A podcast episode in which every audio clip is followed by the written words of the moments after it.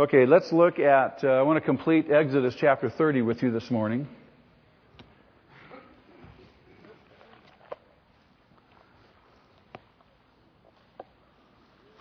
How many want to grow spiritually?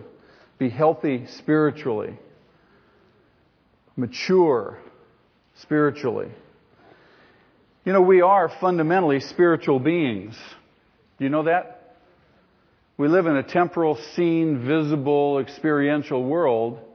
Uh, but the reality is, is that we are spiritual beings, and it's that part of us that's going to go on into eternity. Uh, these bodies are not going to last. These bodies, as many of you are aware, are deteriorating. Right, Jerry? They slow down. Uh, and so we're going to get brand new bodies, but they're going to be they're going to be physical, but they're going to be physical slash spiritual. We, we don't know what they're going to be like actually. They're going to be like Jesus' body. They're going to, they're, you're going to be able to feel it, touch it, and yet it's going to be able to appear, disappear, go through walls. Isn't that cool? but the point I want to make is that we are spiritual beings fundamentally. And it's imperative as such that we grow spiritually. It's about spiritual growth. It's about spiritual maturity. And that is to be evidenced in how we work that out, how we live our lives. And in the passage uh, this morning I want to talk to you about, uh, God is going to talk to Israel about four particular dynamics that uh, focus on worship. They, they, they are involved in the tabernacle service in one way or another. And an interesting aspect of these four elements of the worship is that each one of them, if they are um, disregarded, if they are misused in any way, there is a serious consequence attached to them, unlike the other elements of the worship uh, that we've been studying with respect to the sanctuary, to the tabernacle. So by extension, if God means for His people uh, to not suffer plague, if He means for them not to be killed, if He means for them not to be cut off, or rather, if they don't want to suffer plague, if they don't want to uh, die, if they don't want to be cut off, it's imperative then that they embrace these dynamics. So by extension, it, we too, we can learn lessons. And again, these lessons uh, um, uh, extend to our spiritual experience, our spiritual life, our spiritual growth. I hope to try to make this uh, uh, cogent and clear to you. So the question is, what makes a person spiritually healthy? What makes a person spiritually mature? And from this text that we're going to look at, there are four strong pictures that become visible to us. To be spiritually healthy, to be spiritually mature, a believer must, one, be a giving person. Now, very, very, very often we, we hear the word giving and we automatically in our minds translate it to money. No, it's much more than that. You, we don't, you don't give money, you don't give time unless that's the tenor of your life. Jesus is a giving person, right? The New Testament says we are being conformed into His image. We're being transformed from glory to glory to be more like Him. And if that's true, and if it is my intention to participate in that uh, process, uh, albeit even passively as God works and changes me, then I too must be a giving person. If I'm going to grow spiritually, I must be a giving person. Secondly, I must be a morally, morally pure person. We read in, in uh, 1 Timothy uh, about the qualifications for overseer. Uh, overseer must be above reproach. That really talks about uh, moral purity. That nothing can be laid at that person's doorstep uh, that would uh, besmirch his or her reputation. This should be true of every believer. We come into the church, we get saved, we come in, we bring baggage with us. We know that God has forgiven us for all of our sins. How many say hallelujah to that? Yeah, we're forgiven. We're, we're washed clean. But we bring baggage with us, don't we? Sometimes we bring some old habits. They kind of hang on, hang on. We don't like them, and, and, and we, we do things, we say things, we act certain ways that, that uh, are not uh, appropriate or moral. We should eschew those things. And so if I'm to grow and mature spiritually, it requires that I be uh, constantly, if you will, um, washing myself, cleansing myself, putting off these old habits. Does that make sense? Thirdly, if I am to grow and mature spiritually and experience spiritual health, that I must be anointed by God for service. We'll talk about the anointing oil and the anointing of the Holy Spirit. And it all, it's, it's for service. It's not just, I'm anointed just to be anointed. It's for a purpose. The tabernacle would be anointed. It was anointed to make it holy so that it would be uh, functional for the worship. Uh, the priests were to be anointed to make them holy. And fourthly, I must be a person of prayer. Those four pictures were given to the Israelites in the wilderness. And those pictures center around the tabernacle, which was again the center of worship. If the Israelites indeed were to grow in their spiritual health, if they were to grow in their spiritual maturity, was that God's intention for them? Yeah, then these four pictures had to become part of their lives. Just as the principles, the truth they represent, the truths they symbolize, must become part of our lives, if indeed we're to grow spiritually. So if your if your faith is stagnant, if you're not growing and you're you know you're you're you're not enthusiastic, excited about being a believer and inheriting the promises of God and moving on, then you need to look at your life and say, what what one of these four or some combination thereof may in fact be missing or I'm not emphasizing in my life. The first one has to do with uh, atonement money. Now, this is an interesting thing. The atonement money was to be an, a ransom paid for the lives of, of every Israelite uh, 20 years older uh, who was counted when a census was taken. Indeed, the first uh, uh statement in the passage, uh, when you take a census. Now, there was a consequence to taking a census. The consequence was that the people would be plagued. Now, why would God plague the people? Well, probably because when you take a census, it's very easy to trust in your own power, trust in your own strength, trust in your own army. When we consider and, and do a self assessment, when you assess your own strengths and abilities and talents, you go, oh, I'm doing pretty good and the focus shifts back to you rather than being dependent upon God. Isn't that true? So God is going to, in, in effect, tax the census, tax every person to remind them that He has redeemed them. They must be dependent upon Him, and it's a nominal amount. It's only half a shekel. But it's a very, very important reminder that it's all about God and His purposes, and that when they do take a census, every person is to be redeemed. Otherwise, the plague will fall on them. And then the money was to be used for the tabernacle. Let's just read that section. And then the Lord said to Moses, When you take a census of the Israelites to count them, each one must pay the Lord a ransom for his life at the time he is counted. Then no plague will come on them. So if, if I pay the half shekel ransom, then, then no plague will come on me. Otherwise, I'm under the, the uh, uh, uh, threat of, of plague and, and presumably of death because it's just typical that I'm going to trust in my own strength. No plague will come on them uh, when you number them. Each one who crosses over to those already counted is to give half a shekel according to the sanctuary shekel. This half shekel is an offering to the Lord. All who cross over, those 20 years old or more, are to give an offering to the Lord. The rich are not to give more than half a shekel, and the poor are not to give less when you make the offering to the Lord to atone for your lives. Receive the atonement money from the Israelites and use it for the service of the tent of meeting.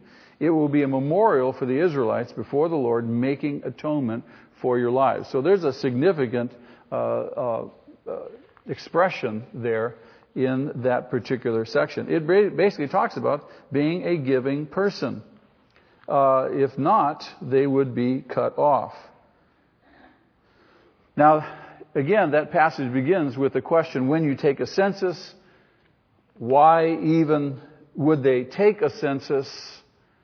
Well, obviously, one reason would be to uh, prepare for war and battle. God's going to require them to take on all the people in, the, in that area of the world, and they're going to need to raise an army. In fact, in Numbers chapter 1, you see where they're instructed to take a census uh, and to raise an army to do battle. Now, there is an, that again that inherent danger in doing that, and that would be that they would suffer the consequences of a plague. In fact, in 2 Samuel chapter 24, you see that very same thing. David does take a census. In the book of Chronicles, uh, it's recorded that he's incited by Satan to take the census. And as a result, God pronounces judgment. And one of the aspects of judgment would be a plague upon the people. So we see that actually played out.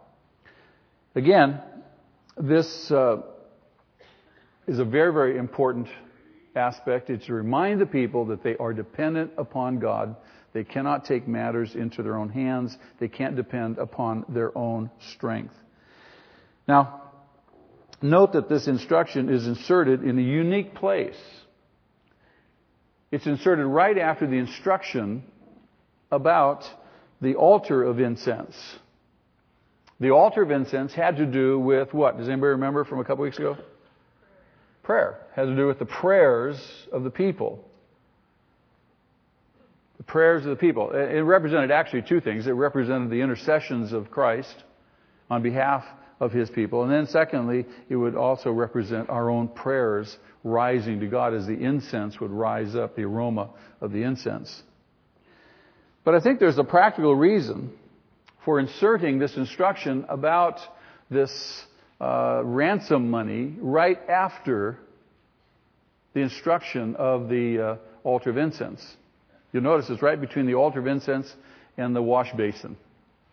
All of a sudden, there's this insertion, there's this instruction about this census and about this atonement money. So, I was wondering about that, and I thought, you know, there might be a practical reason. It might be somehow connected back to the altar of incense. Let me just suggest this to you. I can't be definitive about this, but let me just suggest it. We can pray and pray and pray. We can ask God for this and for that and for the other thing. And very often those prayers may not be answered. And we conjecture and we wonder why. I wonder if when asking God to give me something, if I don't get because I am not giving also. You follow? God give me, but I'm hoarding. God, so the question is, am I really a giving person? And I see this principle reflected in the scriptures. I think this passage declares a, a, a, a, very, very important lesson that prayer is available to us and God will hear and God will answer, but we also must be willing and being, becoming like Him in giving also. Listen to what the scriptures say. In Proverbs 11:25, a generous man will prosper. Now, why is that? Is that just coincidental? No, that's the way God has designed things. A generous man will prosper. He who refreshes others will himself be refreshed. So if I'm saying, God, refresh me, refresh me, refresh me, can I expect him to refresh me if I'm not also willing to, what? Refresh others. Do you see, do you see the connection there? The altar of incense represents prayers to God. And so we're going to bring our request to God, but also now there's this principle that just follows right behind it that speaks to the issue of dependence on God and also giving. In Proverbs 22 9, a generous man will himself be blessed. That's just how God designed things. If I'm not a generous person, if I'm not a giving person, if I'm not gracious, then I am not going to be blessed. I can't expect to be blessed. God, why can't I be blessed? Why don't you bless me like you bless these other people? Well, look at yourself. Malachi chapter 3 verse 10. Again, uh, same principle. This is a famous passage. Almost every Christian has heard this passage, have they? Bring the whole tithe into my storehouse, says the Lord, that there may be food in my house. Test me in this. Most of you are aware that this is the only place in the Bible where God says, Test me. Test me and see if I will not throw open the floodgates of heaven, pour out so much blessing that you'll not have enough room for it. You won't be able to contain it. Now, do you see the principle? You give, watch what I'm going to do. You participate with me, watch what I'll do. If I'm to grow spiritually, if I'm to mature spiritually, part of that maturity is evidence in the fact that I'm becoming more like Him, and that's evidenced by the fact that I have a what? Giving spirit. I'm not hoarding. I'm not holding on to stuff. I'm not selfish. And certainly I'm not crabby about it. Luke chapter 6, verse 38. Give and what? It'll be given to you. Give and it'll be given to you. 2 Corinthians 9, 6. Whoever sows sparingly will reap sparingly. You see again, the same law, the law of reciprocity that God has designed and built in to the whole spiritual realm. So if I'm to grow spiritually, I have to take this into account. Obedience in paying that tax or paying that ransom money would assure God's protection and erase any chance of judgment by plague. They would have absolute confidence that their lives had been redeemed, their lives had been saved from this plague. And the offering, you'll note also in verse 15, was to be the same whether you were rich or poor. Uh, the rich uh, couldn't buy God off, nor the poor uh, avoid paying the tax. It was the same tax, half a shekel. It was basically a nominal amount. It wasn't extravagant. The point is, is everyone is equal in God's sight, whether you're rich or poor. Everyone's a sinner. Everyone needs to be saved in the same way. Everyone needs to be redeemed in the same way, and that's with the same amount, the same half shekel pictures Jesus. Everyone needs to be redeemed by the blood of Jesus. There is no other way to be redeemed. Everybody, whether you're rich or poor, must be redeemed the same way. So that's the principle there. So the basic, the purpose of this offering was simply twofold. One, it had a material purpose. Verse 16, to take care of the needs of the tabernacle. So they would collect all these offerings from, from all these half shekel offerings from all the Israelites and all that money now would go towards uh, the provision and the care of the needs of the tabernacle. And this is very simply the responsibility of believers today to provide for the needs of the church. The church, remember, is not simply a building. The church is the people that meets in the building. So uh, we, with all the money that we collect, all the money that we give, all the money that goes to to take care of all these needs. And uh, those of you who have been uh, had visibility of a lot of the needs that get met are just, it, it is uh, tremendous. In, uh, again, I refer back to Malachi, bring the whole tithe into the storehouse, there may be food in my house. Uh, we, we participate together in what God's doing whether we're sending missionaries, whether we're supporting churches, whether we are uh, supporting poor people in our church, whether we're helping single mothers, uh, widows, the whole across the board, uh, there's tons, tons of things happening in the life of this church. And, and with what attitude should we be doing all this, by the way? With a cheerful attitude. Again, a reminder of Paul's words in 2 Corinthians chapter 9, verse 7, he said uh, we should give not reluctantly or under compulsion. That means, oh, I have to do this. Crab, crab, crab, crab. No, God loves what kind of a giver? Cheerful giver. So that however we give, our time, our energy, you know, it, it's easy when you, when you feel put upon to crab and complain. Uh, when was the last time you hung on a cross?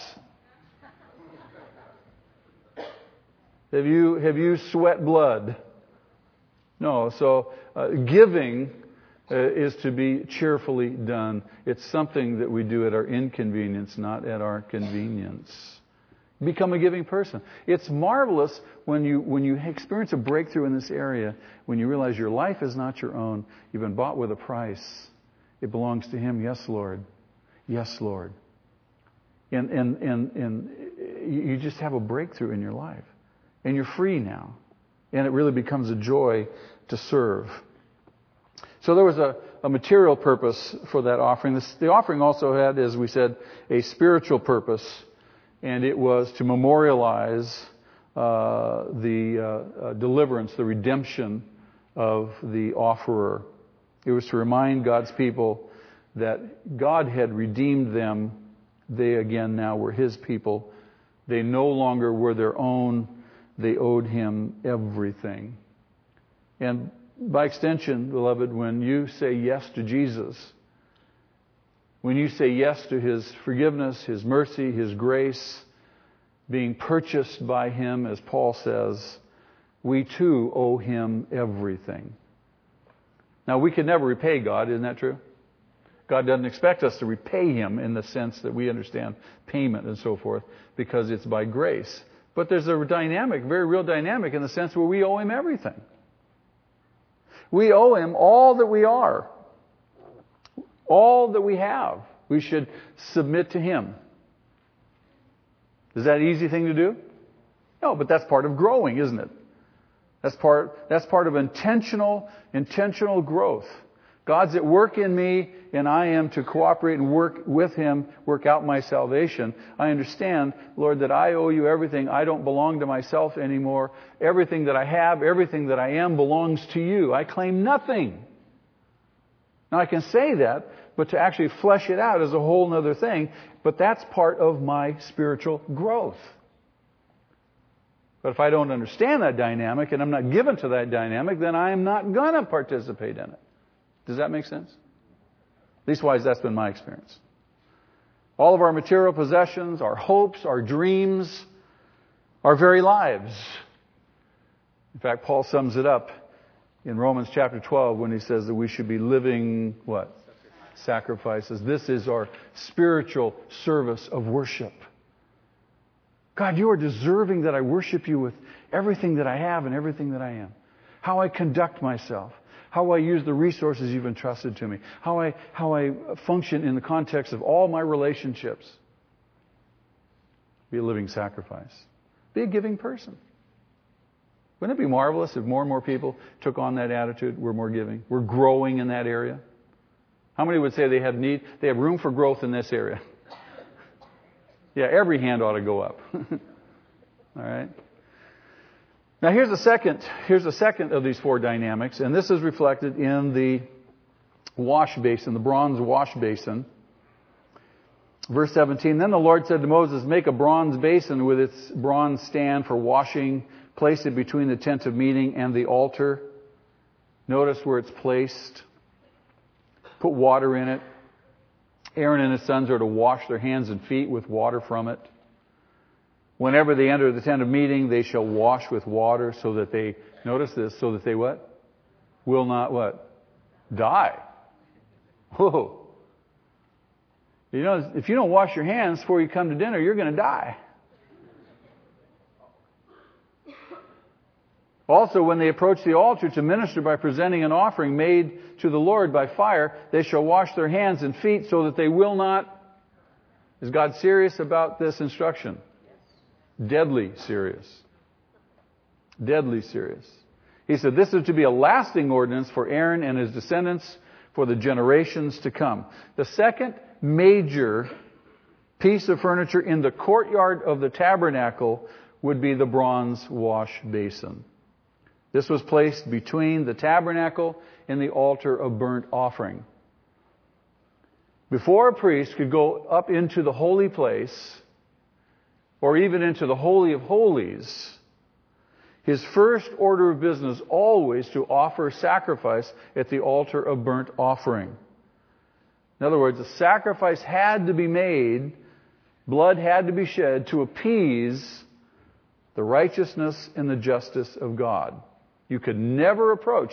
They could never go into the holy place. They could never certainly go into the Holy of Holies unless God's judgment, His wrath, His righteousness were appeased by a sacrifice.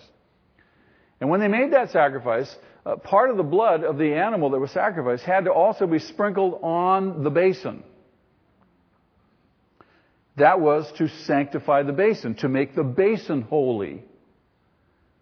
It was set apart for God's purposes, and it was sanctified by the blood. The blood pictured what? Cleansing. Just like the blood of Jesus cleanses us, all the blood sprinkled on these various implements of worship, they were sprinkled with the blood symbolic of cleansing, cleansing from sin.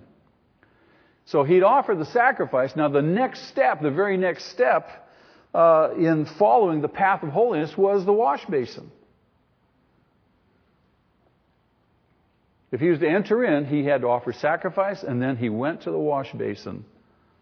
And the sole purpose of the basin, verse 19 tells us, was for the priests to wash their hands and to wash their feet. They were to wash before they entered into the presence of God, before they entered into the tabernacle, um, even to wash before they approached the altar to make the sacrifice.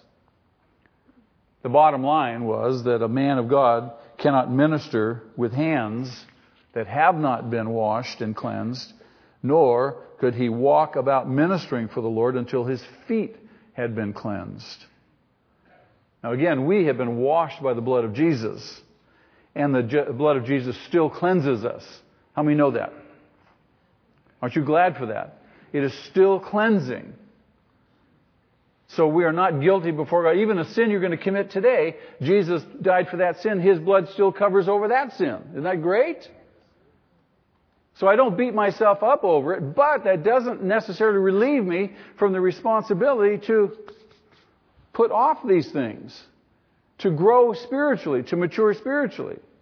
Paul writes in Colossians, he writes in Corinthians, he writes in Thessalonians, all of his letters, he writes about these very, very same truths about put off these practices. Peter talks about wash your hands. Peter, James says much the same thing. This idea of washing, of ridding ourselves of our fleshly ways. Psalm 26, verse 6. I wash my hands in innocence and go about your altar, O Lord. So we come to worship.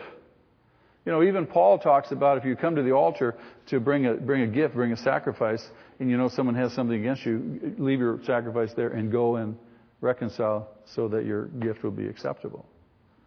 So we have to be people who really are, are committed to this principle of moral purity. Yes, I am forgiven, but I can't just stop there.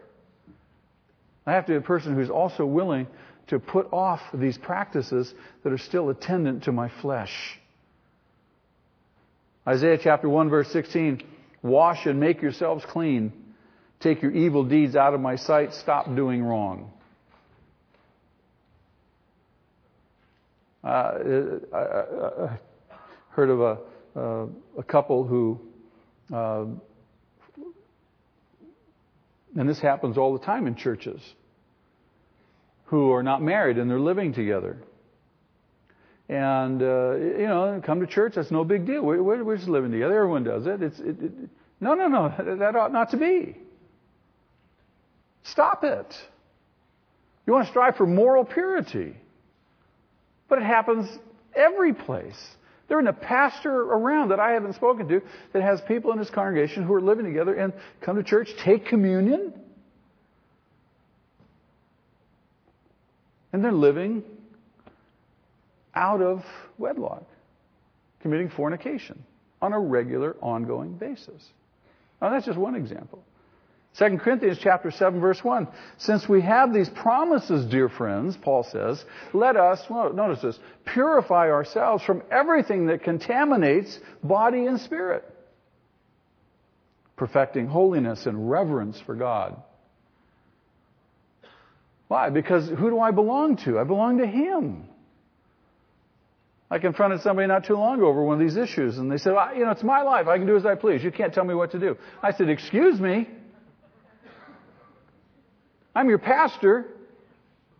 I'm not just some guy off the street. I've been charged with the care of your soul. You belong to Christ. You can't do whatever you want with your life. James chapter 4 verse 8. Come near to God and He will come near to you. Wash your hands, you sinners. Purify your hearts, you double minded. So we see this principle uh, of moral purity that's clearly to be exemplified by the priests. They were the ones who would minister, minister directly to the Lord. Now, you and I today, uh, as members of the body of Christ, are called also priests, are we not? The New Testament describes us as priests. So the very same principles that were applied to the priests who ministered to God, we minister to God and to one another, then we also should strive for moral purity. Leave no room for these things in our lives. Again, the warning to the priests to wash before they did minister was stark and it was blunt. They must wash or what? Die. God is holy. And He will not allow any person to bring sin into His presence. Their very lives, beloved, depended on obedience in this matter. And all of us battle with living and cohabitating with some kind of sinful practice in our life, don't we? And, and sometimes we just kind of give in and give up to it. Say, well, I, I just can't help myself. So I'm pretty good in most of these other areas, but this one area, I just, you know, whether it's gossip, whether it's language, whether it's uh, thoughts. I mean, they're all, they're common to all of us. But the bottom line is, you, don't give up the fight. You say, No, God, help me. Help me in this area. Give me strength to resist this and to put this off. I want to live a holy life for you. I want to grow. I want to be spiritually healthy. I don't want to just be limping along in my Christian experience. The priest simply could not afford to skip that station the washing, and then go into the tabernacle. They could not afford to forget and wash up later. I hear it all the time. Oh, I forgot. I forgot. You can't forget. Must attend to spiritual moral purity. God is very serious about purity, he is very serious about holiness.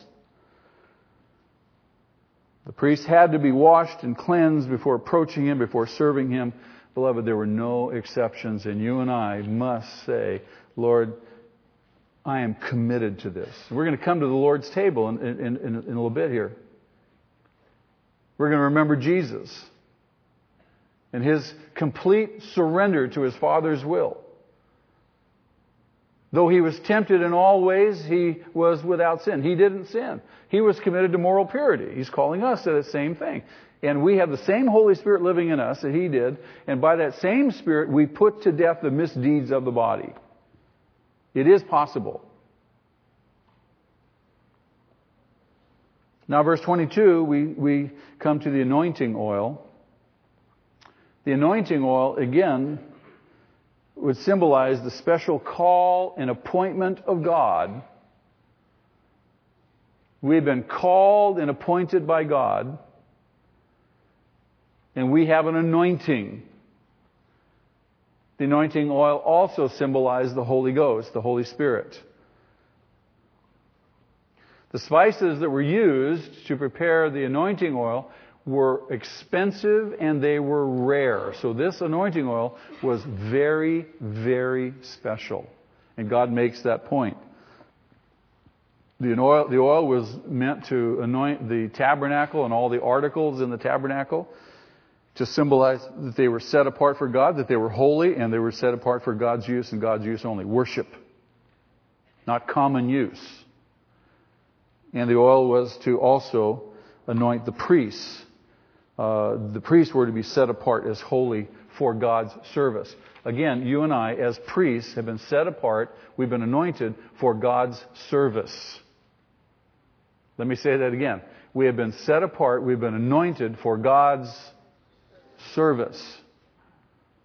Now, how that service is fleshed out in your life depends upon how you have been gifted, and that gift again is from the Holy Spirit. So the question is, am I functioning as God has called me and appointed me to minister? It may not be in a formal sense in the local church setting. It may be in an informal sense. It may be uh, out in the world. You may be ministering in ways that no one sees but God. But you're bearing fruit. But the anointing oil speaks to that.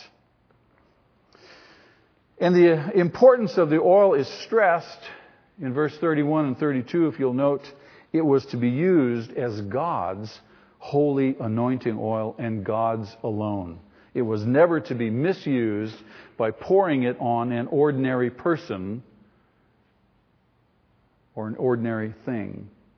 It's only, only that which had been chosen and appointed by God. It was never to be misused.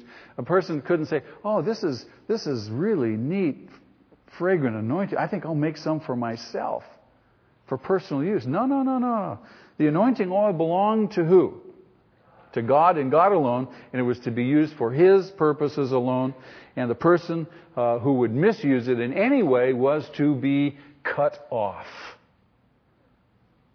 Now that cut off could be could refer to being excommunicated, or the more severe interpretation of cut off, because it's used this way in other places in the Old Testament, uh, he'd be killed.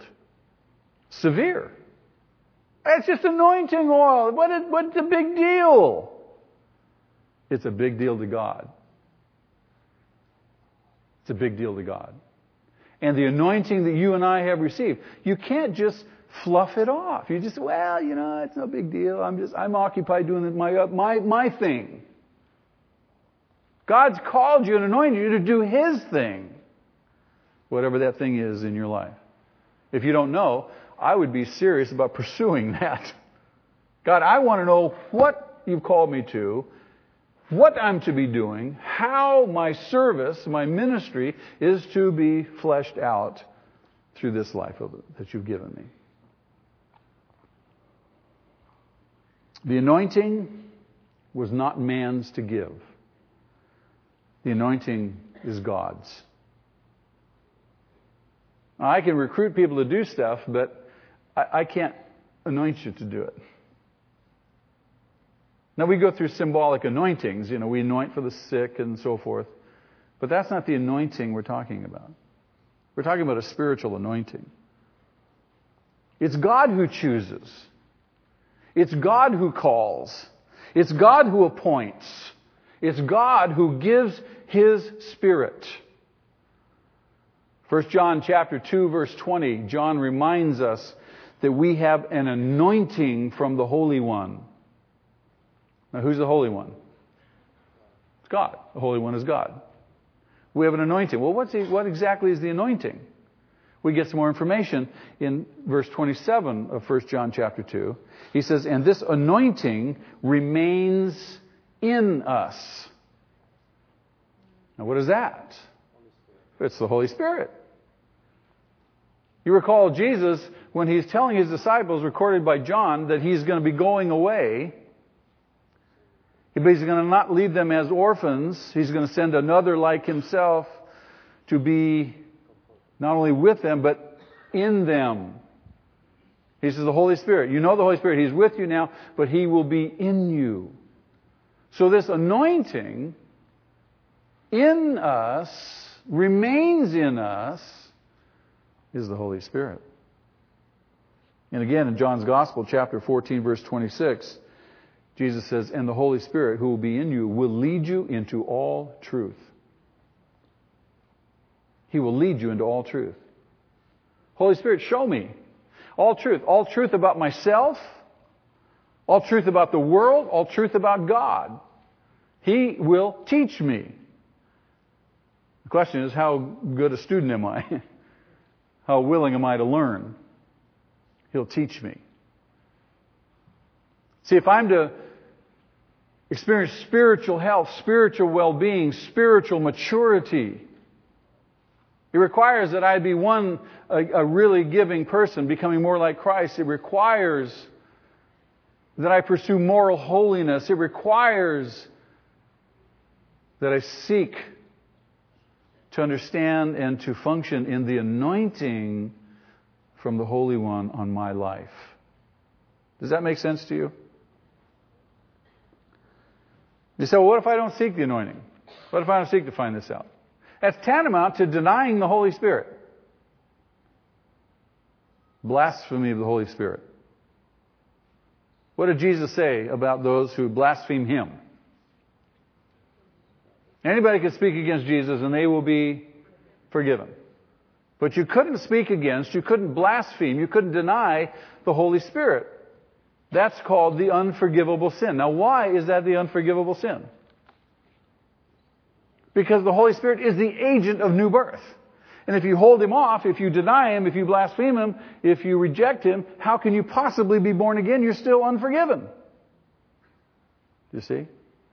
And the more you do that, the more you ensure and harden yourself in that state of lostness. Lastly, we come to the incense. The instructions for the incense are given. Again, this all functions and it's all for the purpose of worship. No other purpose. The incense was to be holy. It was to be pure, verse 35. The incense was to be put in front of the ark of the testimony on the altar of incense that we described two weeks ago that sat right on the outside of that inner curtain Here's the Ark of the Covenant, the Ark of the Testimony, the inside of the Holy Holies. Here's the inner curtain that separates them, behind which only the high priest could go on the Day of Atonement. And then the incense altar was right there, as close as you could get to the presence of God. This is where the incense was burned on that altar of incense. Isn't that a great picture? Did, they, did we show you the picture of the, the, the wash basin too? Show that one. Thank Robert. He digs those out for us. Say thank you, Robert. Thank you, Robert. He's not here today, but he'll he'll get that. Now, the altar of incense symbolized a couple of things. One, it symbolized, as I suggested earlier, it symbolized the intercessions of Jesus, our high priest, but also they symbolized the prayers of God's people. Prayer is very special. It's very precious to God. Because prayer is the essence of communion. It's the essence of fellowship. If You ever go to somebody's house for dinner and, and, and you just kind of all sit there and no one talks?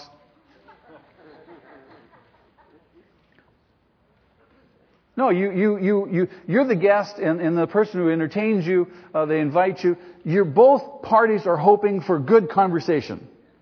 Good, rich fellowship. Isn't that true? And you dread those awkward moments when no one knows what to say next. Anybody experience that? Yeah. You go, somebody say something. And you make up something. See, this is what prayer, prayer is the essence of communion and fellowship and God, this is special to God. Just like good fellowship, good communion, good conversation is special. We long for that.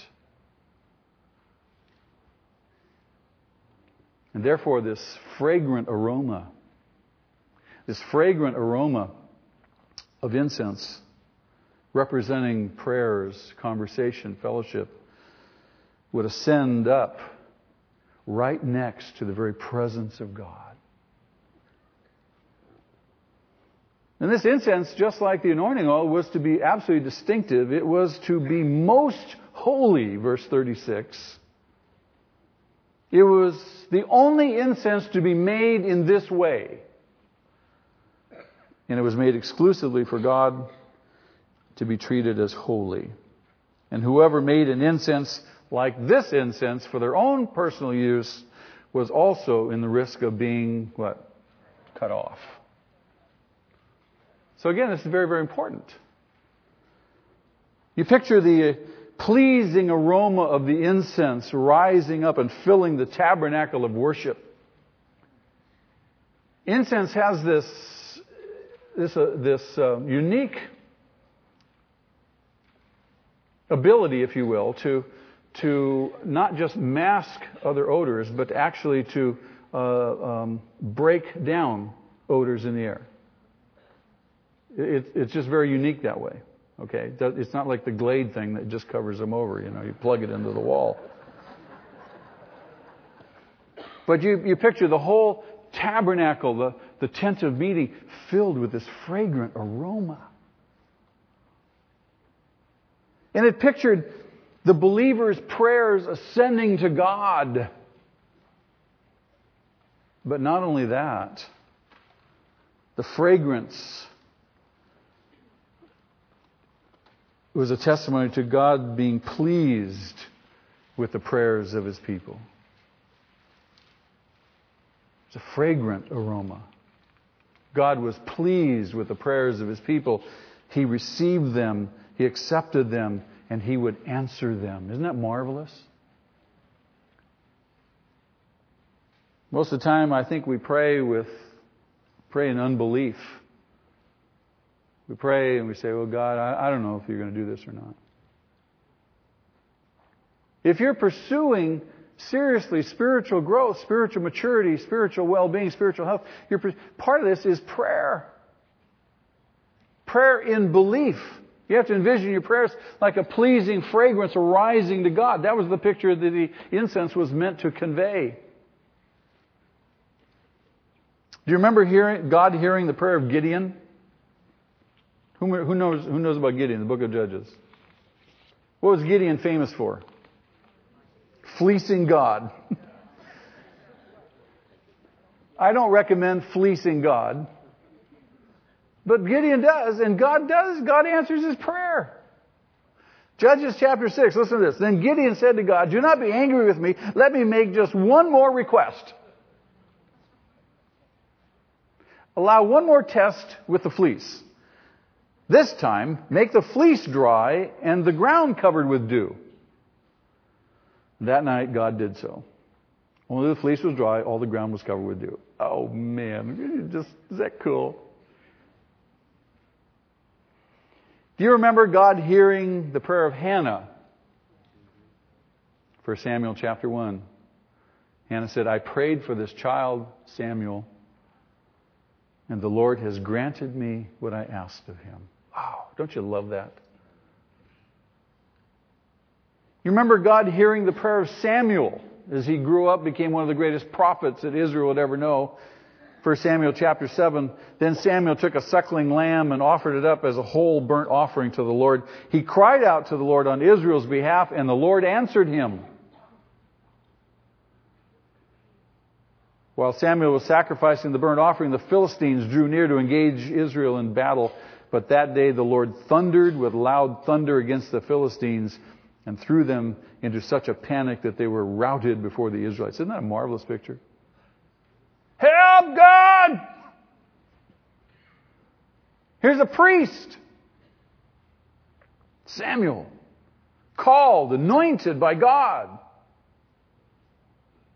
gave his life, called out to God. God said, okay, blows thunder. Cool. That's cool. Remember God hearing the prayer of Solomon. 1 Kings chapter 9. Solomon had built a temple for God in Jerusalem and, and had asked God to dwell in it. The Lord said to him, I've heard the prayer and plea you have made before me. I have consecrated this temple which you have built by putting my name there forever. My eyes, my heart will always be there. Oh, wow. God, fill me with your spirit. Fill me with your spirit. Now, if those are just empty words, don't expect to be filled. But if that's the cry of your heart, expect that God will not only hear that prayer, but be pleased with it, and He will answer it. He will fill you with His Spirit. Remember God hearing the prayer of Elijah. Elijah was preparing to battle the prophets of Baal. 1 Kings chapter 18. Elijah says, Answer me, O Lord, answer me, so these people will know that you, O Lord, are God, and that you are turning their hearts back again. And then the fire of the Lord fell and burned up the sacrifice, the wood, the stones, and the soil, and also licked up the water in the trench. That's cool. That's fire. That's pretty good fire. God answers. He answers, man. There's no mistaking. This wasn't just a coincidence. Clearly, it was God. People go, Did you see that? Burned up the rocks. Remember God hearing the prayer of Hezekiah. Hezekiah was under attack. Israel was under attack by Sennacherib, king of the Assyrians. They were fierce, fierce people. Now, O Lord our God, deliver us from his hand so that all nations on earth may know that you alone, O Lord, are God. And God answered that prayer and delivered them from the hands of Sennacherib. Remember God hearing the prayer of Jehoshaphat. When the chariot commanders saw Jehoshaphat, they thought, this is the king of Israel. So they turned to attack him. But Jehoshaphat cried out, and the Lord helped him. God drew, drew them away from him. Remember God hearing the prayer of Ezra. Ezra chapter 8. So we fasted, we fasted and petitioned our God about this, and he answered our prayer. Remember God hearing the prayer of Zacharias, John the Baptist's father. Luke chapter 1. But the angel said to him, Do not be afraid, Zachariah. Your prayer has been heard. Your wife Elizabeth will bear you a son, and you are to give him the name John. Remember God hearing the prayers of the disciples and the early believers, Acts chapter 4. After they prayed, the place where they were meeting was shaken, and they were all filled with the Holy Spirit and spoke the word of God boldly. Remember God's promise to all of us. Psalm 91:15 He will call upon me and I will answer him. I will be with him in trouble. I will deliver him and honor him. And then I love this Isaiah 65:24. Before they call, I will answer. While they're still speaking, I will hear. Ooh, I love that one. Remember God's promise to those who ask in Christ's name. John chapter 16. Now, until now, you have not asked for anything in my name. Ask and you will receive, and your joy will be complete. What do I ask for? I ask for God's will. I ask God, give me the things that you want me to have. Open doors for me that you want open. Lord, do these things because my joy is only going to be complete in, in His will being fulfilled. My joy is not going to be complete in getting what I want. God, give me a pink Cadillac. Pretty soon the joy in the pink Cadillac is going to be gone, isn't it? Your joy will be complete. Why? Because He's going to do what His will is. And you want His will. His will is the very best. Remember God's promise to those who abide those who remain in him, John chapter 15, if you remain in me and my words remain in you, ask whatever you wish and it will be given you. It means basically you're just going to be asking clearly what he's demonstrated and showed you what to ask for. And lastly, remember God's promise to those who persevere in prayer. Perseverance in prayer is so important. So I say to you, Jesus said, Ask and it will be given to you. Seek and you will find. Knock and the door will be opened to you. Beloved, if you are to experience spiritual health, spiritual well-being, spiritual maturity, and that's what we should be aspiring to, it would involve these four simple dynamics. One, a commitment to giving. A commitment to purity, a commitment to serve, and a commitment to prayer. Shall we grow together? Shall we aspire to spiritual maturity? Let's pray. Father, you know our hearts. We thank you for your word. Lord, we thank you for the insights that you give us as we come to your table. We ask you, Lord, to just settle these things in our minds and hearts. Indeed, that we become more like you, that we grow, mature spiritually, that you be glorified. You are worthy of our best worship. That we worship you with every aspect of our life. Thank you for being our God. We love you this morning. Amen. Amen.